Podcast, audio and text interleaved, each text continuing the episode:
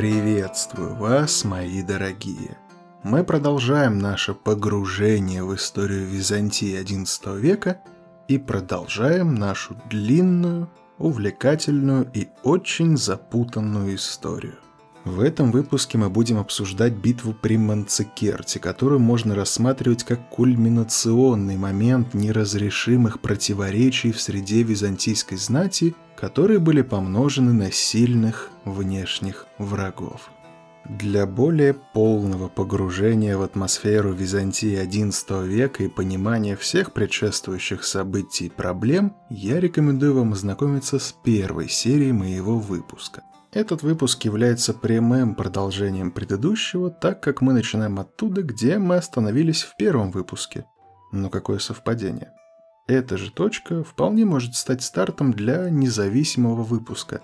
Так что, вне зависимости от того, послушали вы первую часть или нет, сегодня все будет понятно и очень интересно. Итак, 1059 год. Императором становится Константин X Дука. Престол получил он в результате определенных дворцовых интриг, а также того факта, что до этого он был ближайшим другом и наследником императора Исаака I. Исаака убедили в том, что он смертельно болен, он потом исцелился, но уже не смог вернуться. Как вел свою политику Исаак? Он очень много инвестировал в армию, поскольку он сам был военным и прекрасно понимал, что в те годы самой главной проблемой для империи были внешние враги, которые начинали все сильнее наглеть и напирать. Со внешними проблемами Исаак справлялся, однако на армию нужны деньги. Очень большие деньги. И выход был найден. Исаак сократил государственную поддержку для церквей и монастырей, считая, что они и так достаточно богаты, а также начал особенно сильно прессинговать аристократию, зачастую даже конфискуя накопления. При этом он практически не поднимал налоги для беднейшей части населения и крестьян, зачастую даже являясь для них в определенной роли защитником. Исаак нещадно карал коррупционеров и тщательно следил, чтобы все собранные налоги доходили до казны, и они действительно доходили, казна пополнялась, но практически сразу же реинвестировалась, если можно так выразиться. В самой казне денег практически не было, все было в использовании на необходимые нужды, в первую очередь на армию. И когда Константин взошел на престол и увидел пустую казну, он решил, что это самая главная проблема. И Константин решил повернуть все вообще в полном обратном направлении. Вот на что Исаак тратил, на то мы тратить не будем, отменяем вообще все траты. И он урезал практически все расходы на армию. Так, а на что Исаак не тратил? На церкви и на богатые подарки друзьям, родственникам, всем, кто рядом.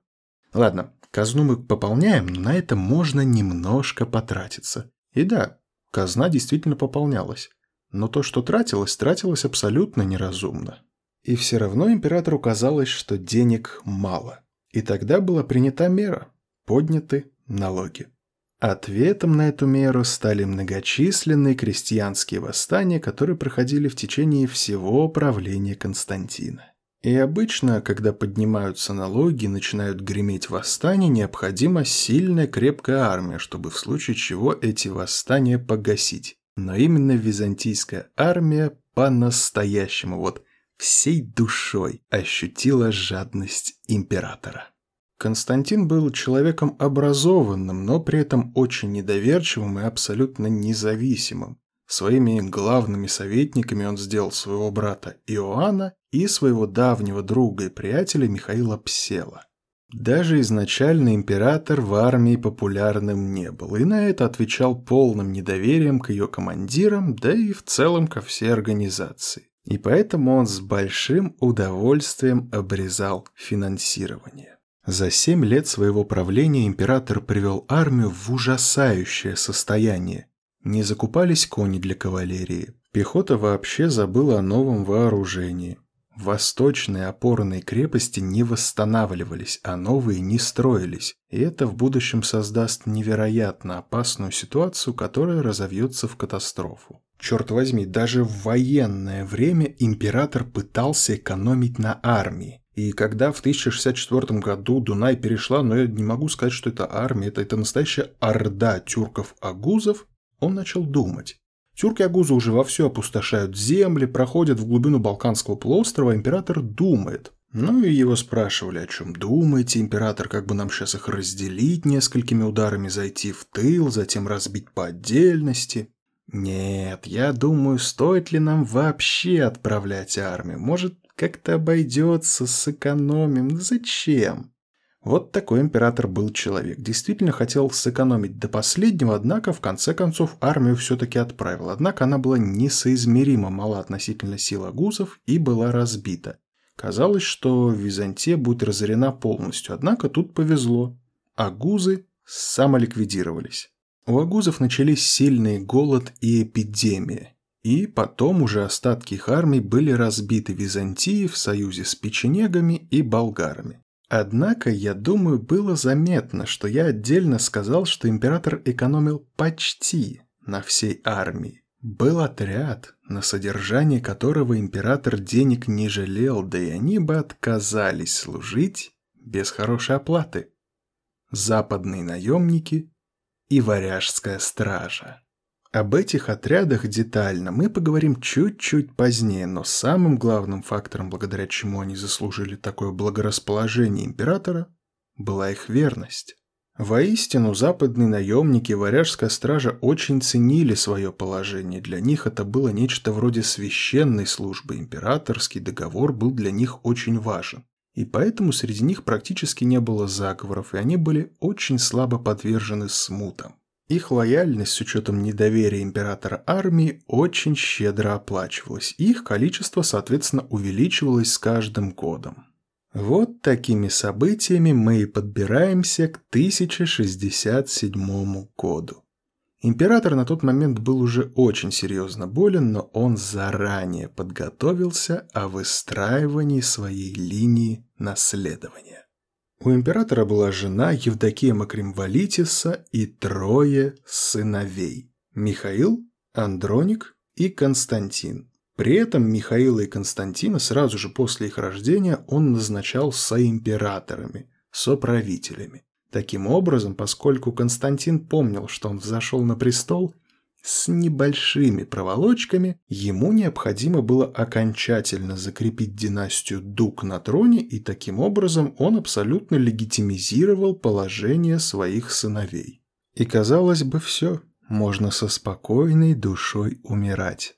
Дети есть, трое сыновей. В случае чего их дядя Иоанн, всемогущий сановник, за всем присмотрит. Но все-таки было одно «но». Старший сын императора Константина и его наследник Михаил был несовершеннолетним. На момент смерти отца ему было 16 или 17 лет, а поэтому сразу стать императором он не мог. Да и в этом не было необходимости. Поскольку власть дуков была сильна в империи, было решено дать новому преемнику немного настояться и подготовиться к императорской власти. Спешить было радикально некуда, а поэтому было решено прибегнуть к регенству. Регеншей при Михаиле стала его мать Евдокия. Однако Константин подстраховался. Он заставил Евдокию подписать документ, согласно которому она обязывалась больше не вступать в брак. Этот документ был передан патриарху Иоанну Ксифилину, и 22 мая 1067 года император скончался. Евдокия оказалась правительницей искушенной и очень опытной. Она прекрасно понимала различные настроения самых разных кругов придворных. Она была невероятно красива, это описывали многие ее современники. И при этом она была очень властной, даже ее дети ее немного побаивались. Но несмотря на это, Всю полноту власти она на себя брать не хотела, она не хотела умирать на троне и постоянно находиться во всем этом хаосе. И она решила снова выйти замуж за достойного кандидата, который станет ей поддержкой. И в этом решении ее поддержало огромное количество придворных. К тому моменту значительная часть придворных и особенно военные начали осознавать, что с Иоанном Дукой, который до сих пор находился у власти, особого удовольствия жить не будет. Учитывая, что внешние враги начинали уже конкретно наглеть, и незадолго до этого сельджуки вообще предприняли рейд в центральную Каппадокию, нужно было что-то делать. Поэтому было решено втайне от Иоанна и Псела выдать Евдокию замуж за достойного кандидата, который сможет объединить страну и отбить внешних врагов. Но был документ, который необходимо было как-то заполучить, и здесь есть две версии. Первая самая простая. Она говорит, что патриарх сам пришел к Евдокии, присоединился к ней, поддержал ее решение, и они вместе уничтожили документ. Вторая чуть интереснее. Евдокия приходит к патриарху и говорит, что нужен муж, Сильный человек, уверенный, такой замечательный, я вот тут одного приглядела. Но патриарх говорит, это все хорошо, но документик-то остается. И Евдокия говорит, а человек-то этот, которого присмотрела, твой брат Варда, такой замечательный, сильный, красивый, тот, кто нам нужен.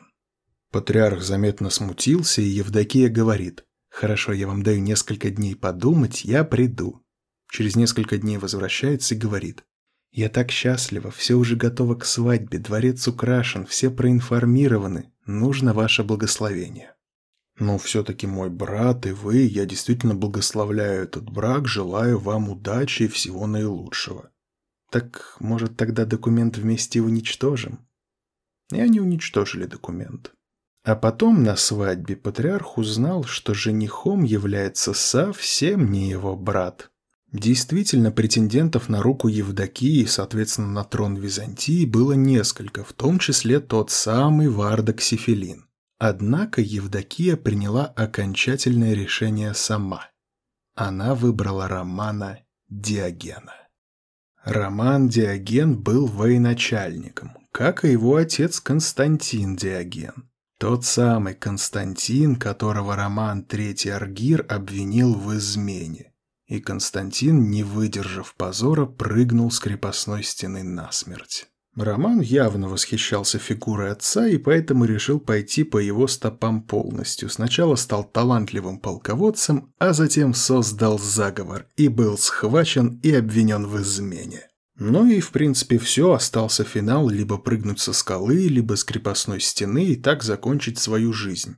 Но его пригласили к императрице для допроса. Евдокия на тот момент уже была вдовой регенши, и когда к ней привели Романа, высокого, широкоплечего, статного, крепкого каппадокийского армянина, она влюбилась в него без памяти. А когда Роман стал рассказывать свою мотивацию, почему он задумал заговор, что он хотел помочь стране, чтобы армия стала сильнее, чтобы искоренить коррупцию и победить внешних врагов, Евдокия поняла – это не просто любовь. Это тот самый человек, который поможет ей навести порядок в государстве. Тем более, что роман был очень популярен в армии. Евдокия отменила казнь Романа и заменила ее ссылкой в его родную Каппадокию. Она не была готова сразу же выйти за него замуж, поскольку необходимо было подготовить дипломатическую почву. И уже вскоре момент настал. Зимой 1067 года часть аристократии и военные, которые просто не могли смотреть на развал армии сильных врагов, обратились к Евдокии и предложили ей найти нового мужа, который станет достойным императором. Евдокия согласилась, тем более, что на примете был такой замечательный кандидат. Поскольку дворцовая партия, прежде всего Псел и Кесарь Иоанн Дука, боясь потерять влияние и слышать не хотели о новом Василевсе, Роман прибыл во дворец тайно, и Евдокия объявила о задуманном за день до венчания. Ничем воспрепятствовать оппозиция уже не могла, и поэтому Пселу и Дуке осталось лишь разыгрывать радость. Венчание Евдокии и Романа, а затем последующая коронация прошли 1 января 1068 года. Однако власть Романа не была абсолютной. Наследниками престола и его соправителями все так же оставались сыновья Константина Дуки. Более того, поскольку Андроник Дука не был коронован соимператором его отцом, именно Роман короновал Андроника как своего соимператора, тем самым подтвердив легитимность династии Дуков и то, что он здесь будет немного на других правах. Тем самым он немного успокоил дворцовую партию.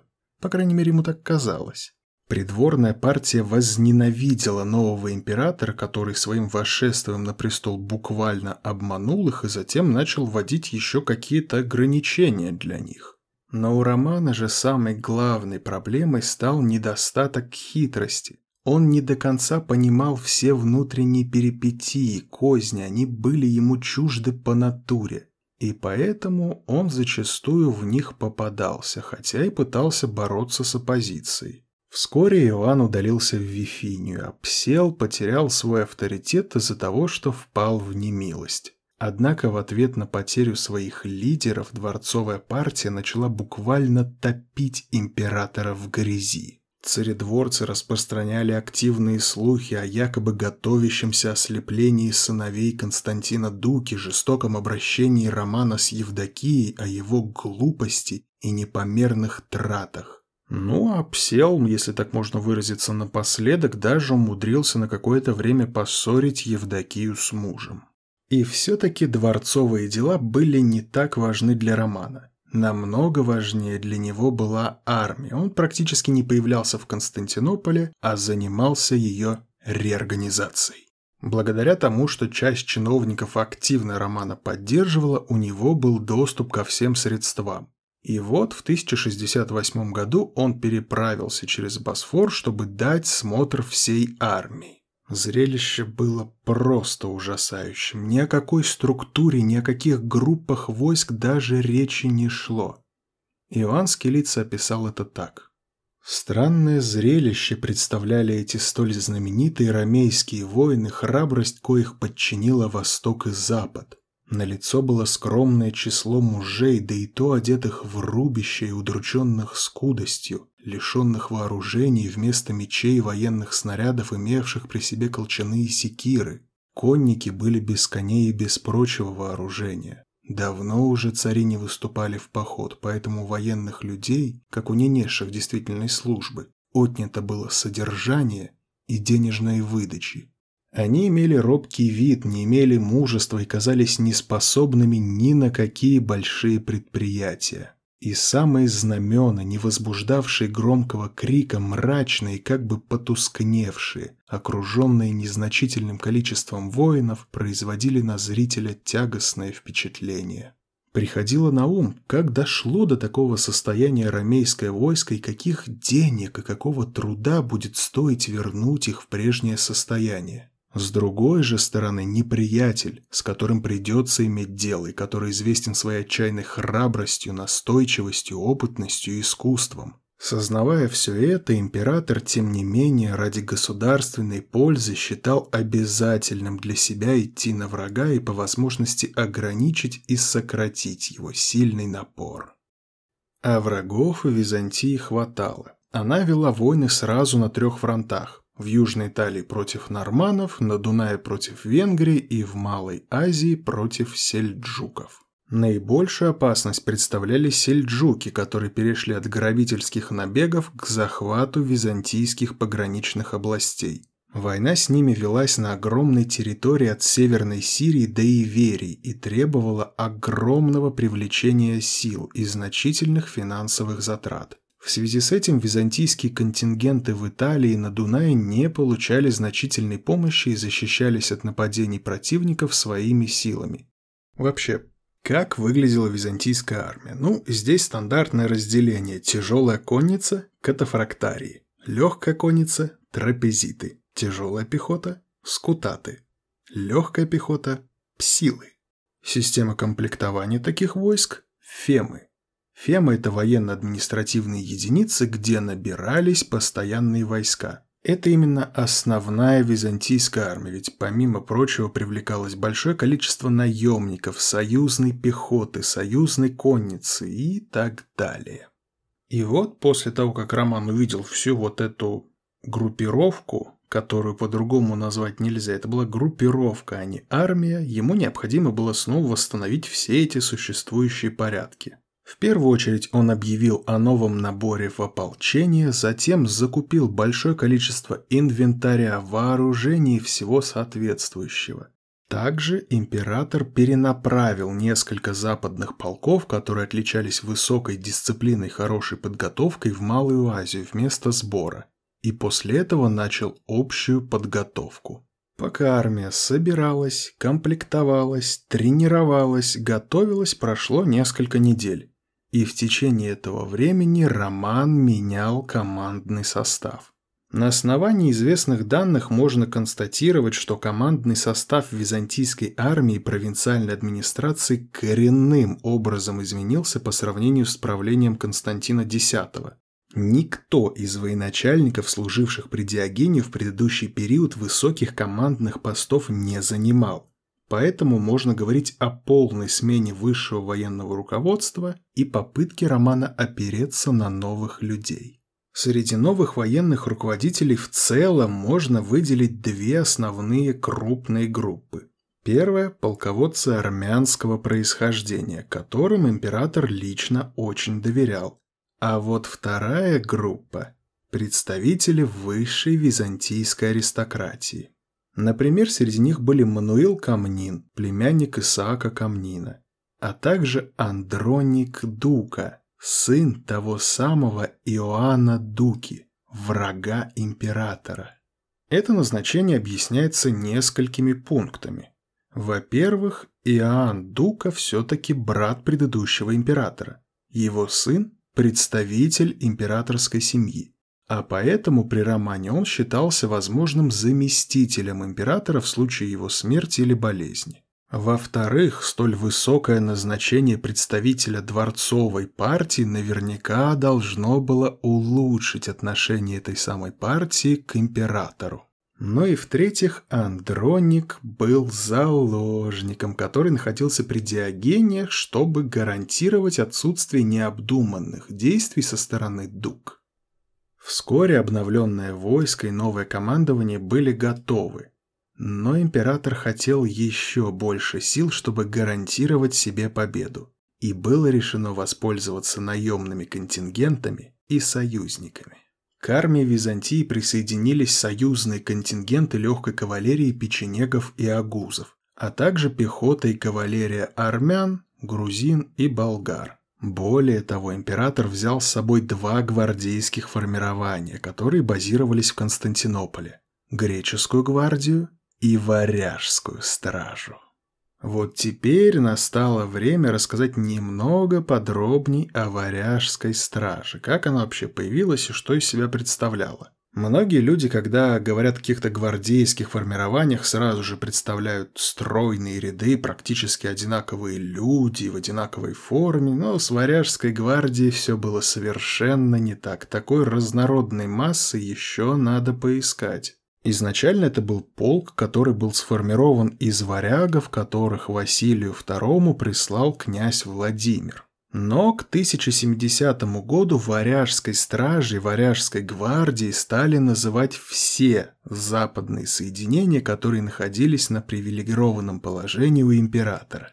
Это было самое отборное формирование, потому что западных наемников в целом было достаточно много. Но Варяжская гвардия была элитой. Их довольно тщательно отбирали, и они славились своей верностью, физическими данными, вооружением и дисциплиной, хотя с последним у них зачастую бывали проблемы. Но в военные времена не было никого лучше варягов на службе Византии. Да что уж говорить, даже будущий король Норвегии Харальд III Суровый служил варяжской страже. И, кстати, о том, когда Харальд умер, у меня рассказано в первом моем самом выпуске про англосаксов. Но мы не про это. Мы говорим про то, что несмотря на всю элитность, несмотря на весь высокий статус, внутри это была абсолютно неоднородная компания. В гвардии оказывались лучшие воины самых разных национальностей. Варяги, русичи, даны, норвежцы, нормандцы, англосаксы, германские племена, франки, италийцы. Все, кто только можно. Поэтому некоторые завоевания и некоторые войны Византии против врагов иногда звучат очень иронично, особенно в Южной Италии, когда нормандцы и италийцы из византийской варяжской стражи сражались с такими же нормандцами и италийцами. В самом конце XI века особое место начнут занимать англосаксы, которые после нормандского завоевания Англии начнут массово ехать на службу в Византию. Но во времена романа Диогена англосаксов на службе было еще не так много. А вот чего было много, так это незначительных национальных конфликтов. Да, командиры конфликты гасили, но все равно нормандцы ненавидели англосаксов, англосаксы ненавидели данов, даны ненавидели норвежцев, а за всем этим наблюдали русичи. Вот такие замечательные приключения. Но одного отнять нельзя храбрости и выучки всей гвардии. Несмотря на все разные национальные составы, единым ударом они громили врагов империи. И очень успешно. И можно было поручить любое задание – выследить шпионов, разбить передовой отряд, оборонять город, взять город штурмом, что угодно. И они практически всегда успешно справлялись, не жалея себя. Именно поэтому при начале новой войны Роман решил взять с собой такое мощное и такое опытное соединение. Ведь Роман решил воевать, и воевать на чужой территории.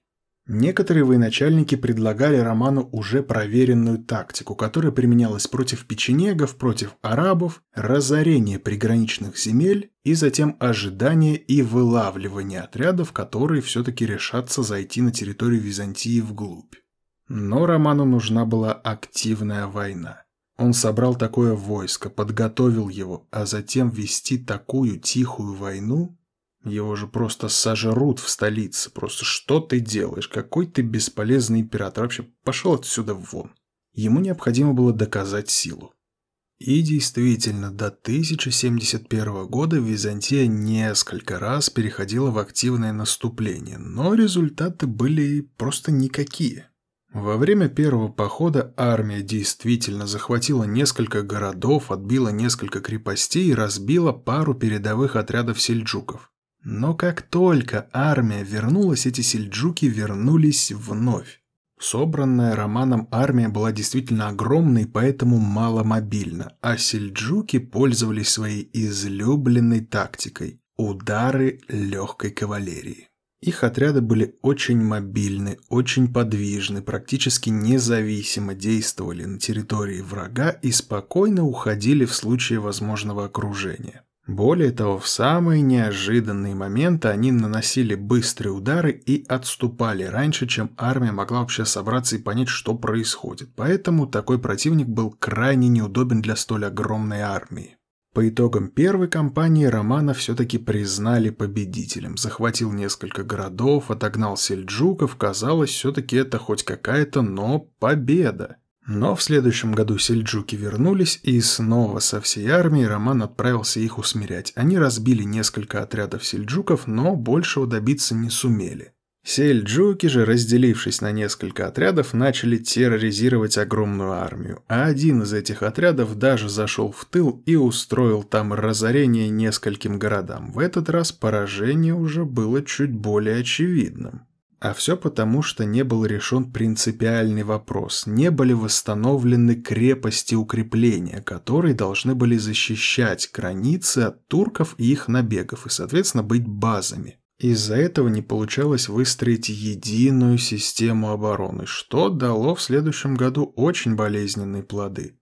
Войска вел сам султан государства сельджухидов Мухаммед ибн Дауд, или же более известный как Алп-Арслан, в переводе с тюркского «смелый лев». Наступление началось очень удачно, войска взяли важный город Манцикерт, расположенный чуть к северу от озера Ван. И затем, уничтожая все на своем пути, армия двинулась к Эдессе.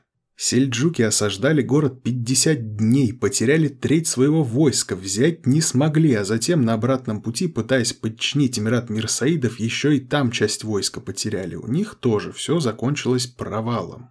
Роман, естественно, решает воспользоваться этой ситуацией и добить то, что осталось от султана Арпарслана. Роман собирает практически все имеющиеся у него силы. Он даже дополнительно нанимает франкскую кавалерию под командованием Русселя де Байоля.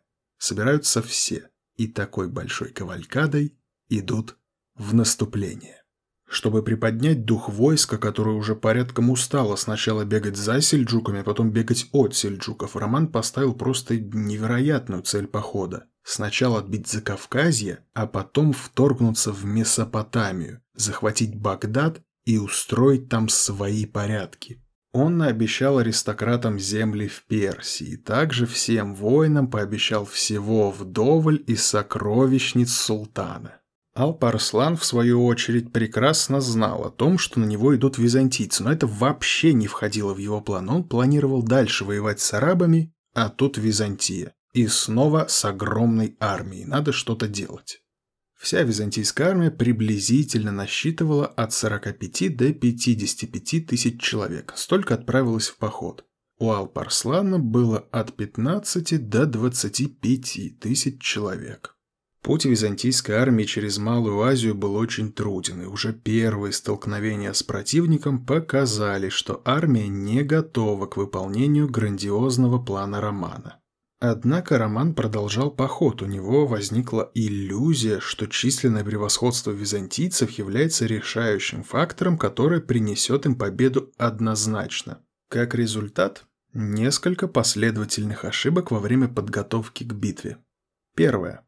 Византийцы плохо выставили разведку, они точно не знали, где находится их противник, а вот сельджуки прекрасно знали, где находится вся византийская армия. Вскоре случился легкий успех, который вскружил голову императору. Они очень легко взяли Манцикер до подхода основных сил противника. Там оставался лишь небольшой вражеский гарнизон. И после взятия города совершается вторая ошибка. Император разделяет свое войско. Около трети войска отправляется к крепости Хлад – это были лучшие подразделения армии, отряды франков, легкая кавалерия узов и лучшие полки Восточной армии. Это произошло буквально за пару дней до сражения, когда силы сельджуков уже были обнаружены. Однако император думал, что это лишь передовые отряды, основные силы прибудут лишь через несколько дней. Поэтому было решено воспользоваться таким шансом до подхода основных сил и попробовать вот так же с наскока захватить еще и Хлад но результатом стало лишь ослабление армии.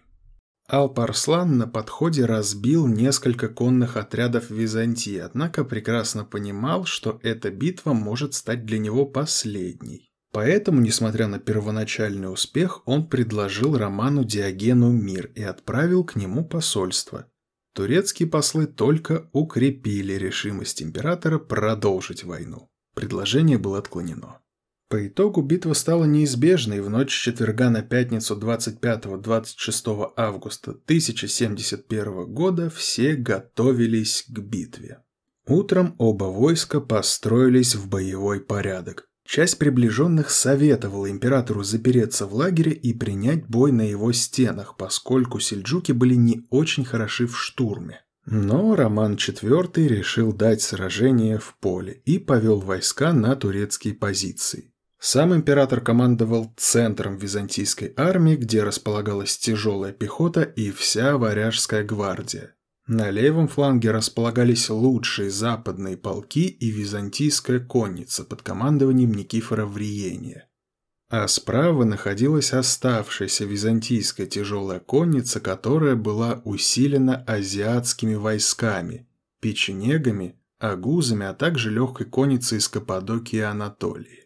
Правый фланг становился атакующим, а потому применение на нем такого же типа войск, как и у соперника, усиленное собственной тяжелой конницей, было абсолютно логичным решением.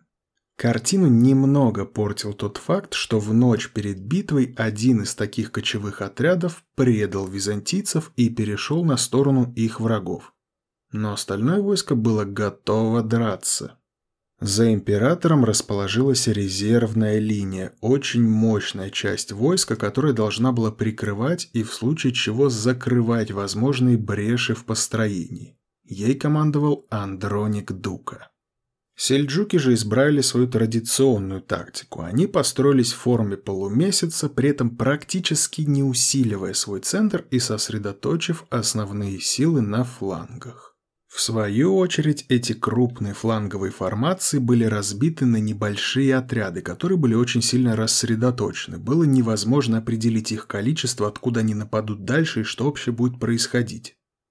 И битва началась. Вперед пошла Византия. Они начали атаку, и центр начал активно продвигаться вперед, практически не встречая сопротивления, что было неудивительно. В центре-то у сельджуков практически никого не было. А попытки атаковать с фланга были абсолютно неудачны, потому что сельджуки перед ударом буквально рассыпались в стороны, пропускали мощный византийский удар и затем сами нападали со всех сторон. Ромеи пытались навязывать ближний бой и держались в очень плотном строю, благодаря этому центр не нес серьезных потерь. Основные потери были на флангах. Сельджуки сделали ставку на классический изматывающий степной бой, когда атакуемая часть отступает, непрерывно осыпая противником градострел и утомляет его. Вот так бой проходит. Ромейский центр прет вперед, успешно отражая атаки сельджукской конницы. Фланги пытаются за ним успеть нанести удар, но вынуждены каждый раз откатываться. Уже ближе к вечеру византийский центр достигает лагеря сельджуков и даже начинает штурмовать его. Но тут Роман понимает, что они очень далеко ушли вперед от флангов. Если они сейчас увязнут в штурме, а им зайдут в тыл, то все, это конец. Поэтому необходимо отступать назад. Решение логичное, но тут происходят практически одновременно три события. Роман дает центру приказ «отходить». Отходить аккуратно, отходить в порядке, отходить уверенно. Однако приказ услышан неверно, и то, что доходит до резервной линии и до флангов, отступаем. Не без, безуверенно, без всего, просто отступаем. И тут происходит первое событие. Андроник Дука, который командует резервной линией, заявляет, что император мертв. После этого он передает эти сообщения на фланги и сам начинает отступать, не сделав вообще ничего. А на флангах начинается паника. Но на правом фланге дела обстоят еще веселее, потому что там происходит второе событие, которое началось одновременно или даже чуть раньше. Большая часть находившихся там печенегов и агузов во время боя предает византийцев и начинает атаковать собственный правый фланг. Это все добивается еще и контратакой сельджуков на тот самый правый фланг. Его буквально сметают, оставшиеся армянские контингенты либо бегут, либо отправляются к центру. И в этот самый момент уже в центре начинают осознавать, что что-то идет не так, бегут к ним, и необходимо как-то отступать и выходить из боя, но их никто не может прикрыть. Левый фланг также сметают контрнаступлением сельджуков, и он также бежит. Кольцо замыкается. И в этот самый момент происходит третье событие, до конца определившее исход битвы. Где-то со стороны за всем этим наблюдает командир франкских конников Руссель де Байоль. Он следит за всей этой битвой, смотрит, но не вмешивается. А когда понимает, что императору необходимо помочь, и вот сейчас у него есть реальный шанс исправить положение, он не делает ничего. Он собирает свой отряд, делает логический вывод, что громят их, а не нас, и уходит. С этого момента император обречен. Центр окружен со всех сторон, прорыв практически невозможен, потому что прорвать конное окружение практически невозможно. Можете начать движение в одну сторону, но они перегруппируются и снова вас окружат и начнут застреливать. Можете пытаться контратаковать, они отступят и нападут снова. Бежать они догонят. Поэтому решение было одно – сражаться и сражаться до конца. Бой был в центре очень кровавый, но спустя несколько часов императора ранили, и он сдался. Эта битва стала наглядным показателем того, какая проблема в Византии была главной. Не внешние враги, внутренние. Предательство союзников, предательство ближайших вельмож. Роман не смог это разглядеть. В начале своего правления у Романа был кредит доверия, и он установил шаткий баланс. Но пара неудачных военных походов меняют дело радикально. И вот уже его и при дворце не любят, и ближайшие сановники не поддержат. Но для Романа еще ничего не было кончено. Его привели к Алпарслану. Он сначала даже не понял, что перед ним император, так как Роман был очень сильно изранен, изодран и вообще не походил на первого из ромеев. Султан заставил Романа преклониться, поставил сапог на его шею и заставил его поцеловать пол. Однако уже вскоре султан сменил гнев на милость и стал с очень большим уважением относиться к своему высокородному пленнику и даже предложил ему мир, очень выгодный для себя мир. С учетом того, что его снова начали беспокоить сирийские арабы, необходимо было поскорее закончить с Византией и заняться уже ими. Уже через неделю был подписан мирный договор. Роман был отпущен, но на зверских условиях. Византия передавала сельджукам Эдессу, Антиохию, также выплачивать дань. Первой выплатой было полтора миллиона золотых. Колоссальная сумма по тем временам, а затем еще по 360 тысяч каждый год в течение нескольких лет. А также, как финал, Византия была обязана отпустить всех пленников, которые были захвачены во время войн с сельджуками. Со своей стороны Алп-Арслан гарантировал безопасность византийских границ и даже обязался оказать Диогену военную помощь в случае необходимости. Он предоставил ему богатый эскорт, с которым император отправился в Константинополь. Но его там не ждали. Первое время о судьбе императора в Константинополе не знали ничего. Дуки праздновали свою победу над Романом IV и раскрылся весь заговор. В сговоре были практически все военные руководители, назначенные из аристократии. Так Андроник Дук и Никифор Вриени еще до боя сделали все так, что битва будет проиграна, так как они императору ничего не докладывали ни о разведке, ни о том, где находится противник. А также в сговоре был Иосиф Тарханиот, который был главнокомандующим армией, которая была отправлена к Хлату. Он специально попросил себе лучшие войска, а затем просто ушел. Но уже вскоре в Константинополе получили письмо, подписанное Романом IV, в котором он рассказал, что произошло, что с ним происходит и на какие уступки он пошел сельджукам. Константинопольские верхи всполошились. Мало того, что он не умер, так он еще и дорого не умер. Столько денег, столько территорий, еще и пленных всех отдать. Что происходит? Надо, нет, надо это решать. И в этот самый момент в город возвращается Иоанн Дука, который фактически берет на себя всю полноту власти. Оппозиция императора незамедлительно провозгласила правителем Михаила Дуку, а затем пришла к Евдокии. От нее потребовали объявить мужа лишенным престолом и недостойным короны за его поведение и за те уступки, что он оказал врагу. Однако императрица отказалась. Она не согласилась обвинять своего мужа, но за это она была наказана. Ее изгнали из дворца и постригли в монахини. Вскоре Синклит по инициативе Псела Иоанна объявил Романа незложенным. Единоличным властителем стал Михаил VII Дука, однако под четким наблюдением Иоанна Дуки, который де-факто и был правителем империи.